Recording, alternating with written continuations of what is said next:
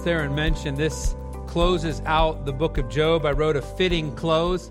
Uh, some commentators note that it seems anticlimactic, that the, the big crescendo of what God describes right before to Job and Job's repentance would make the better conclusion. And, and obviously, people have critiques about everything. The reality is, this is the perfect close uh, to the book of Job. This is what the Holy Spirit wanted us to know. And it does wrap up neatly what takes place through the book of Job. It also wraps up and corrects yet again uh, some of the errors that were seen in the advice that took place through the book of Job. And so it kind of reminds us and deals with what takes place uh, throughout the book. And so I wrote a fitting close. James 5:11 says this, "Behold, we count them happy which endure." Ye have heard of the patience or steadfastness of Job, and have seen the end of the Lord, that the Lord is pitiful and of tender mercy. And what's interesting is that's what the New Testament has to say about Job. James writes about that, and he says, Job has been patient, he has been steadfast, he has been steady, which God is going to say, Job spoke right about me. And then on top of that, it says that God is full of mercy that God is gracious. And that's exactly what we're going to see as we come to the close of Job. Job has cried to see and hear from God, to get a glimpse of Him, to understand and be vindicated. And though he struggled, we recognize that. God addressed that struggle. He has kept his hope fixed on God. He's wanted to connect with God. Job himself stated confidently, this is in 19, 26 to 27 a portion of each of those verses. Yet in my flesh shall I see God, whom I shall see for myself, and my eyes shall behold. And as Robert Fyall notes, God, by appearing now, has vindicated Job's integrity and demonstrated that his purposes for Job are good and loving. Job had seen the universe with God as his guide, and that had been a revelation not only of creation, but of the Creator. And we talked last week about that, right? He, he gave Job this picture of what evil looks like. He described Satan, but he also made sure he understood that Satan was subservient to God, that he couldn't rival God at all. And so, with a clear picture of that awesome creator, we remember Job fell down in repentance and worship, repenting of his presumptuous attitude and words, not repenting of that supposed hidden sin or sins that the friends had accused him of. As Job stated, he says, I have heard of thee by the hearing of the ear, and now mine eye seeth thee. What he had longed for, I want to see God, he says to God in repentance, I have seen you. And that sight changed Job's posture, it changed his attitude. And we again encounter the man described by God Himself as blameless, the man who, in the first days of his crushing grief and pain, worshiped, it says in Job chapter 1, and said, Blessed be the name of the Lord. And so we come to the epilogue of the story. In a nutshell, it describes the bountiful blessing of God or the blessings of God. It is the Lord's free gifts given to Job at the close of the story Yet, tucked strategically in God's amazing kindness and care, we encounter some crucial truths. And we're going to begin with this first one the seriousness of an errant theology. Or, in other words, it's bad to have bad theology. To summarize it in simpler words, remember when we described Elihu's speeches, we recognized that he didn't speak about God incorrectly. God does not address him, God does not reprimand him. And as we walk through those speeches, he was constantly pointing to God in a correct way. He didn't push Job to confess supposed sins to gain back God's blessing and reward. He didn't promote a prosperity gospel, but the first three friends did. And so here we come to this closing remarks. And remember, God has just spoken to Job, just showed him Leviathan and Behemoth. He's, he's pictured death and Satan and explained what they do, what they look like. We walked through scripture. We saw Leviathan rear its ugly head or heads from all the way through the Old Testament into Revelation. And so now God speaks, and, and don't miss sight of God's mercy here. He's reprimanding the three friends, but what a gracious God to actually speak directly to them and give them the chance to repent, which they do. And so, verse 7 says, And it was so that after the Lord had spoken these words unto Job, the Lord said to Eliphaz the Temanite, My wrath is kindled against thee and against thy two friends, for ye have not spoken of me the thing that is right as my servant Job hath. Therefore, take unto ye now seven bullocks and seven rams, and go to my servant Job, and offer up for yourselves a burnt offering, and my servant Job shall pray for you. For him I will accept, lest I deal with you after your folly. And if you want to underline that word, that's the same word as Job used about his wife. You're talking like a foolish woman.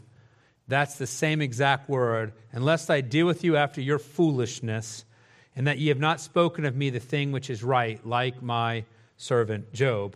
See, God finishes talking to Job, which resulted, as we know, in, in Job repenting and worshiping the Almighty. But God is not done with his instructions and turns his special attention towards the friends who have pushed a prosperity gospel.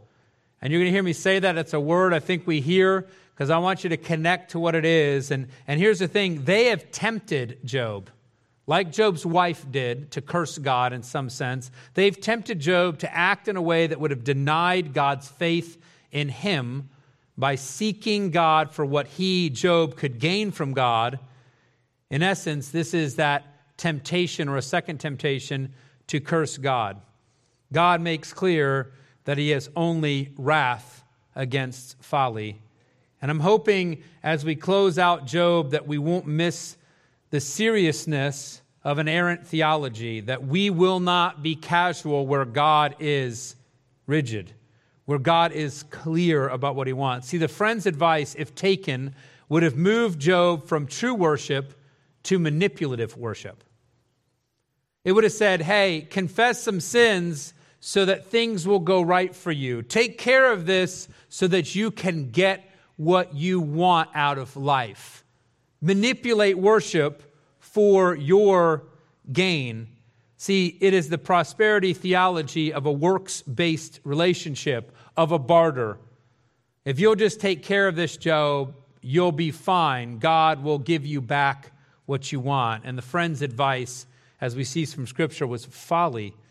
Hartley explains it, it was this what is folly? What is this foolishness? It is the, the denial of God's goodness and redemptive activity in the affairs of mankind. What did Job's wife tell him to do? And Job said, You're acting in folly, you're, you're preaching foolishness. She said, Curse God and die. Deny God's goodness and his redemptive activity in the affairs of mankind. Walk, turn your back on this, neglect this, that was her push because the suffering was too much, the burden was too much. And, and again, we don't need to pick on Job's wife. She was going through the same suffering, minus the physical component. She had lost her children, she had lost her life, she had lost her wealth. And so at some point, she says, Forget about it. Deny that God is good, deny that God redeems. And when the friend said, Confess a sin so God gives you what you want, it's the same thing. If you remember Job throughout his speeches, and he struggled, and we talked about his struggle, but remember he was seeking for that mediator, that advocate. He acknowledged with confident faith in 19 that he would see God. So there was always this idea of God's goodness that permeated. Though he attacked God's goodness and his justice, and God reprimanded him for it, he still was seeking God. And remember how one of his friends made a point to deny the possibility that there would be a mediator for Job? That's not going to happen. That's not going to take place. What do we gather from this? God takes seriously our wrong theology. God is serious about theology. First, the prosperity gospel is no gospel at all, but instead a relationship lacking faith of self centeredness and manipulation. And I know I'm constantly using that prosperity gospel title for this. I doubt that Job would have labeled it that way, wouldn't know the word prosperity gospel. But I say that because the people preaching it today are not just slightly off. They're not just a little away from what God wants, they are under God's wrath. God is clear, his wrath is kindled against them. Now we know they're not without hope because we see the hope for the friends, but I want you to recognize something. We in our society, because we want to make good and make friends and to be connected, we oftentimes are more tolerant than we should be about bad theology. We're oftentimes more rigid about our traditions than we are about what God wants said and done about Him. But when a gospel is promoted, that is the prosperity gospel, the manipulative worship, to gain for self, God says, My wrath is kindled against that foolishness because it denies his goodness and it denies his redemptive activity. Second, what do we learn from this? God's truth is not open for any interpretation. To say to somebody, Well, that's how I see the text, is not a good reasoning point. What did God intend for us to see? What was his point to be made?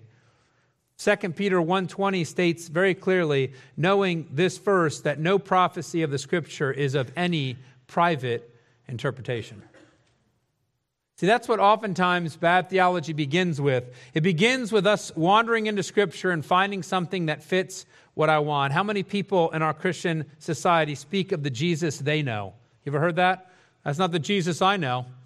This is the Jesus I know, the Jesus they make into their own image manipulated to fit their own whims and sins. A Jesus they say that will not judge but only loves and accepts humanity as they are. And I underline this do not miss the weight of errant theology.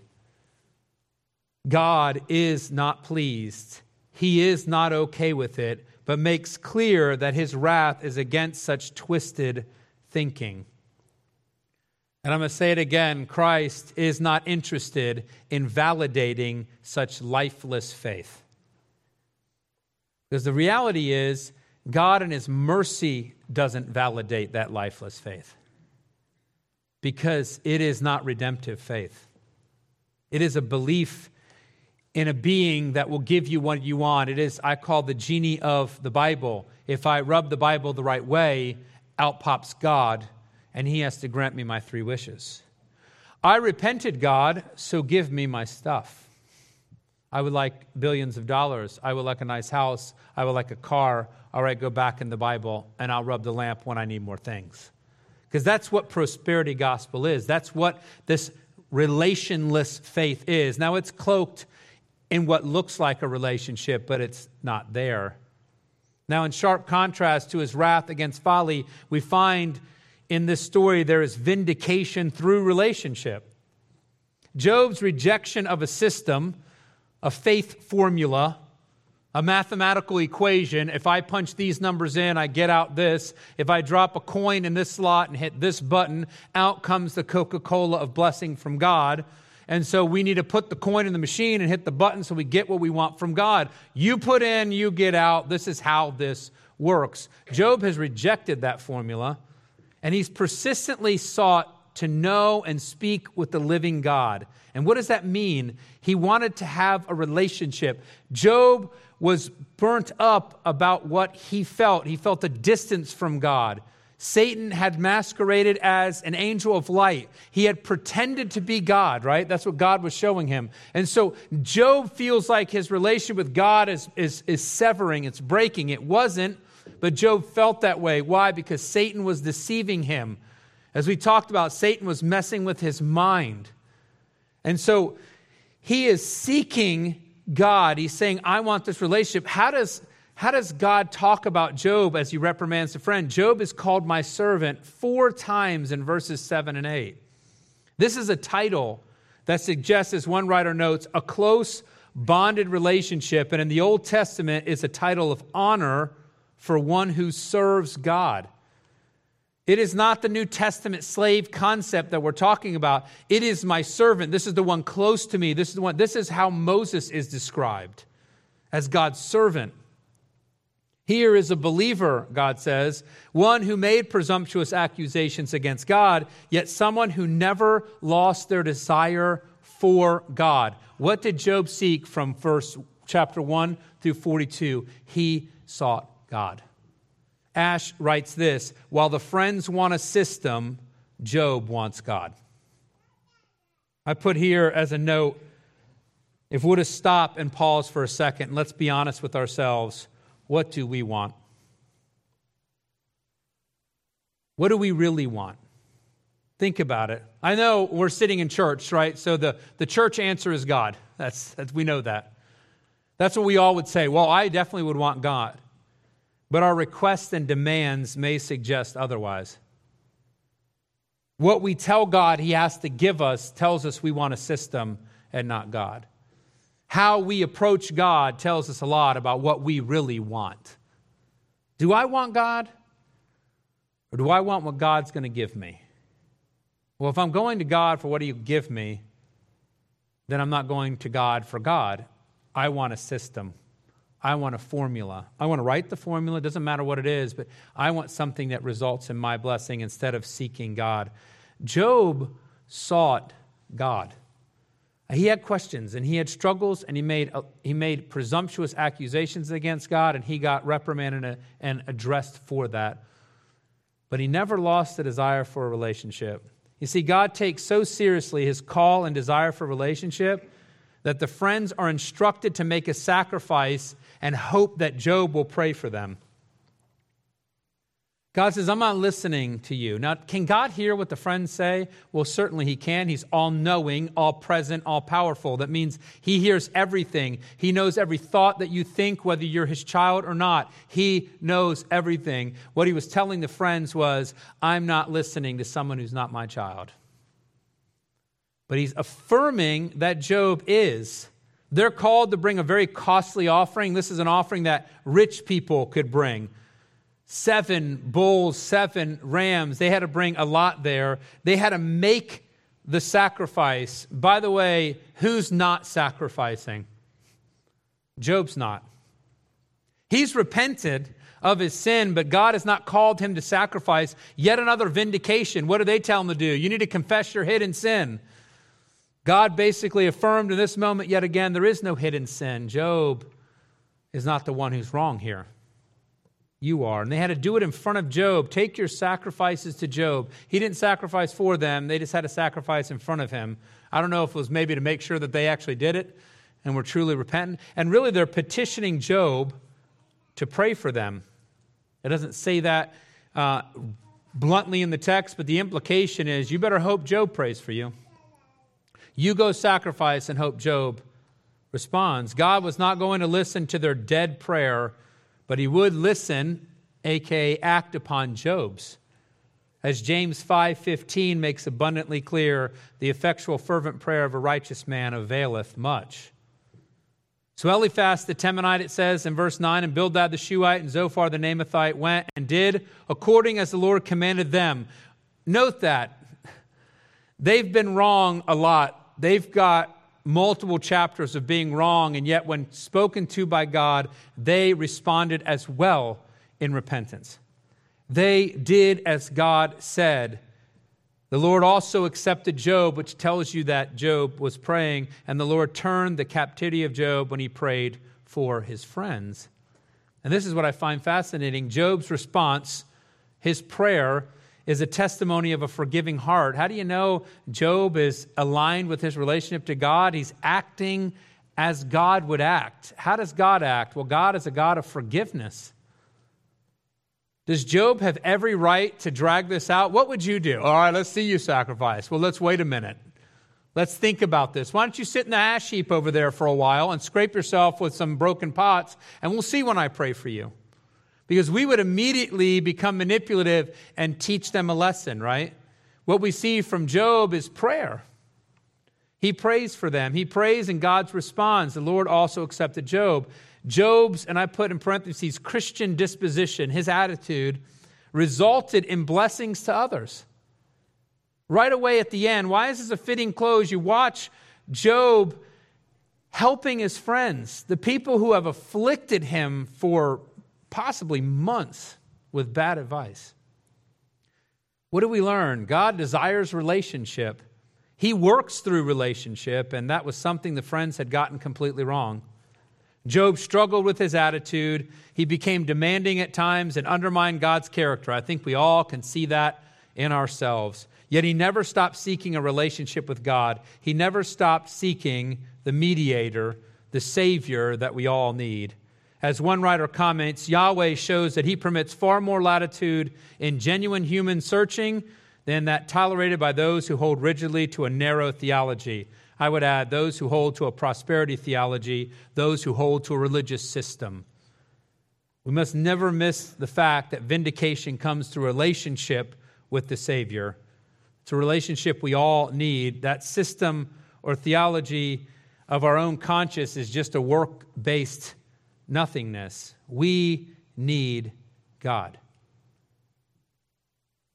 No matter, and think about this, sometimes we, we encounter people with a theology and you think, wow, they seem like they're saying some true things. And if you go back through what the friend said, there was truth that was woven into what they said. How does God analyze it at the end? My wrath is kindled against your folly you deny my goodness and my redemptive activity by your system. And so oftentimes we find a little nugget of truth and we connect it to what we've built as the way to solve life. And so we say, look, there's a truth there. Look at that truth. And, and God looks at the whole theology and it's based on works. And it doesn't work. See, the friends may have said true things, but they weren't committed to truth. Instead, they were committed to their own way, their own theology, their own take on things. Which should make us think a minute what are we committed to? Are we committed to our Savior or are we committed to our way? And again, I know, oh, Kenny, it's not that drastic. I'm committed to my Savior and my way. Well, that's exactly what the friend said. And God said to them, That's folly. And he says to us, that's folly. Now, thankfully, as we've seen, the friends do submit to God's command, they humble themselves. Job does pray, and God does heal. And then at the end, we get a glimpse of the full completion of Job's life, which is a picture of the blessings of a loving, gracious, and merciful God. Many people look at this and say, well, at the end, God just proves a prosperity gospel. Job repents and bam, he gets everything like he wanted. And, and it's a twist on what Scripture is teaching us. What God is showing is that he is a loving, gracious, and merciful God. Also, the Lord gave Job twice as much as he had before. Then came there unto him all his brethren and all his sisters and all they that had been of his acquaintance before, and did eat bread with him in his house. And notice he's no longer in the ash heap, but back home in town. And they bemoaned him and comforted him over all the evil that the Lord had brought upon him. Every man also gave him a piece of money, and every one an earring of gold. So the Lord blessed the latter end of Job more than his beginnings, for he had 14,000 sheep and 6,000 camels and a thousand yoke of oxen and a thousand female donkeys. He also he had also seven sons and three daughters. Don't miss this though. Ancient society emphasized the male. The male inherited, the male led, everything was a male driven society. Notice that you do not know the names of Job's sons. So we go into here, uh, just an interesting look how the Holy Spirit shows us things, enlightens there. And he called the name of the first Jemima, and the name of the second Keziah, and the name of the third Keren Happuch. And in all the land were not, no women found so fair as the daughters of Job, and their father gave them inheritance among their brethren, unheard of in that society. After this lived Job 140 years and saw his sons and his sons' sons, even four generations. So Job died, being old and full of days. What are some truths we pull from this? Job is blessed abundantly, yet it is not a payment or reward for repentance. It is not a dangling carrot so he would do what God wanted. Notice that he repented and prayed for his friends without seeing his earthly circumstances turned around. Before family showed up, before he moved back into his house, before everyone gave him an investment of some funds, Before all that happened, Job had worshiped in the dust. In other words, he had cast out all the, the material components and had repented and worshiped God. And then the friends are commanded to give sacrifice to God, and Job is positioned to pray for them. And what does he do? He steps into the role that God would have him do because he's showing God's heart towards people, all without something changing Nowhere is the change in Job's status listed as the prescribed or guaranteed outcome of his spiritual attitude. It is always a blessing God gives to him. Instead, we need to recognize what a beautiful free gift from the hand of the Creator. Yahweh freely and abundantly blessed him. And the blessings point not to Job, but to a life giving, gracious Lord and Savior. The physical component vindicates Job in the world around him. When he receives all the blessing, it tells everyone out there communicating about who God is. God publicly and materially blessed Job, and no one could doubt God's hand in the matter. And he ends up with double what he originally had. How? Well, God sends family and friends who all give something. And then the Lord blesses the work and ingenuity of Job so that what was invested in him gets turned into double of what he had. I just want you to see how brilliant he was. Nowhere do 14,000 sheep drop from heaven, boom, and then a load of other ones and a load of donkeys, and suddenly he's like, wow, that was great, God. It was awesome. It just boom, dropped down. No, it said he's given an investment from people, and he turns that into double the amazing wealth that he had before, God still had him working, just in case you're praying for the load of money to drop from heaven. Job sees double the amount of material possessions and livestock. Job has 10 more kids, seven sons and three daughters, which he lost seven sons and three daughters. But it said God gave him double, so why not 20? Why don't we see 20 kids born? Well, the first 10 had left this earth, but they were not gone. I think this is a glimpse into his first 10 kids' eternal destiny. They were believers as well. God did double his children. The 10 were not gone forever. The 10 were believers who sacrificed. And there's some people, I remember all the way back to chapter one, they, they look at Job sacrificing for his kids, and the implication they pull from that is that the kids are just this wild party animals doing this, and God is sacrificing, or Job is sacrificing for them just in case. But we know that you can't sacrifice for someone else. And so, really, what Job was doing is coming alongside as a father and helping them do what they knew they needed to do. They were participants in that. We get a glimpse into the eternal destiny of Job's first kids. Gives us a little idea of the difference between animals and humans. Dead camels are dead and gone, they don't have a soul. Children have a soul and do exist for eternity. Job has 10 more children and then are blessed beyond belief. Interesting, as I mentioned, his daughters are named and not the sons. God is showing again, what, all the way to creation, that one is not above the other, one is not important than the other. In a society that would have emphasized the male, God says, Hear the name of his daughters. They are receiving an equal inheritance in a, in a world that didn't give inheritance to daughters. And then it is their beauty that is world renowned. And we see in that God's creative hand. We see that God is a God of beauty and a God of grace and a God that creates. Top of that, Job lives to enjoy it all. Job gets 140 more years to live, seeing his family to the fourth generation. What do we, what do we see and apply here? It's not a formula that you attach to your suffering and say, I'm guaranteed double. Well, my house burned down and it was a thousand square feet, so tomorrow I should have a 2,000 square foot house. That's not what it is. Well, my bank account got wiped out by someone stealing it. Well, it'll be double in a, in a couple days. This is not a, a formula we attach to suffering and say, because of suffering, I'm going to double up. This is like investing. No, it is a picture of our loving Lord and Savior. It speaks of His kindness, His care, His love, His interest, His blessings on his children. It's a reminder that we serve the Almighty, that He is a God of relationship, that He is invested in the lives of his saints. As you read about Job and the end of his life, you're supposed to see God. You're supposed to see his loving kindness. You're supposed to see how he blesses. We're kind of done with Job. We're wrapping it up. I know for a lot of us, I know for me, it's always a joy to, to end. It's, it's a long book on purpose. You walk through those discussions and you wrestle through what's being said. It's repeated over and over. And I put here, Job has taught us quite a bit. We learn from Job the bigger picture and purpose of suffering.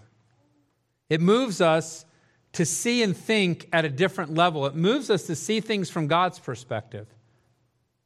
We learn that God is worthy of worship regardless of life circumstances. You worship God not because you feel good, you worship God because He's God. We learn that God is bigger than we could ever imagine, and that this life and eternity and dealing with the sin and evil that permeates it is a job for only the Almighty, all knowing, all present God. We cannot run it better. We don't have a suggestion that God should take. Why? Not just because God is the best we have, it's because God is perfect and holy and righteous, and that this world is run perfectly by Him. We learn that we can trust God even when the explanations are missing. I read an interesting quote from someone writing about Job, and they close with this When we suffer, there will sometimes be mystery. Will there also be faith? Listen to that. When we suffer, there will sometimes be mystery. I'd almost say there's oftentimes there's mystery. Will there also be faith? As we walk through the struggles and pains of this world, are we walking by faith, trusting our all wise Lord and Savior, or are we questioning Him, demanding explanations that fit our logic? When we suffer, there will sometimes be mystery. Will there also be faith? Let's pray together. Father, thank you for the opportunity we have to come and study your word as we close out Job, as we see how amazing you are, how loving you are, how gracious you are. Let's be reminded that we serve a God of relationship, that you call us to a personal relationship with you, that we're not called to a system, we're not called to our traditions, but instead we're called to you.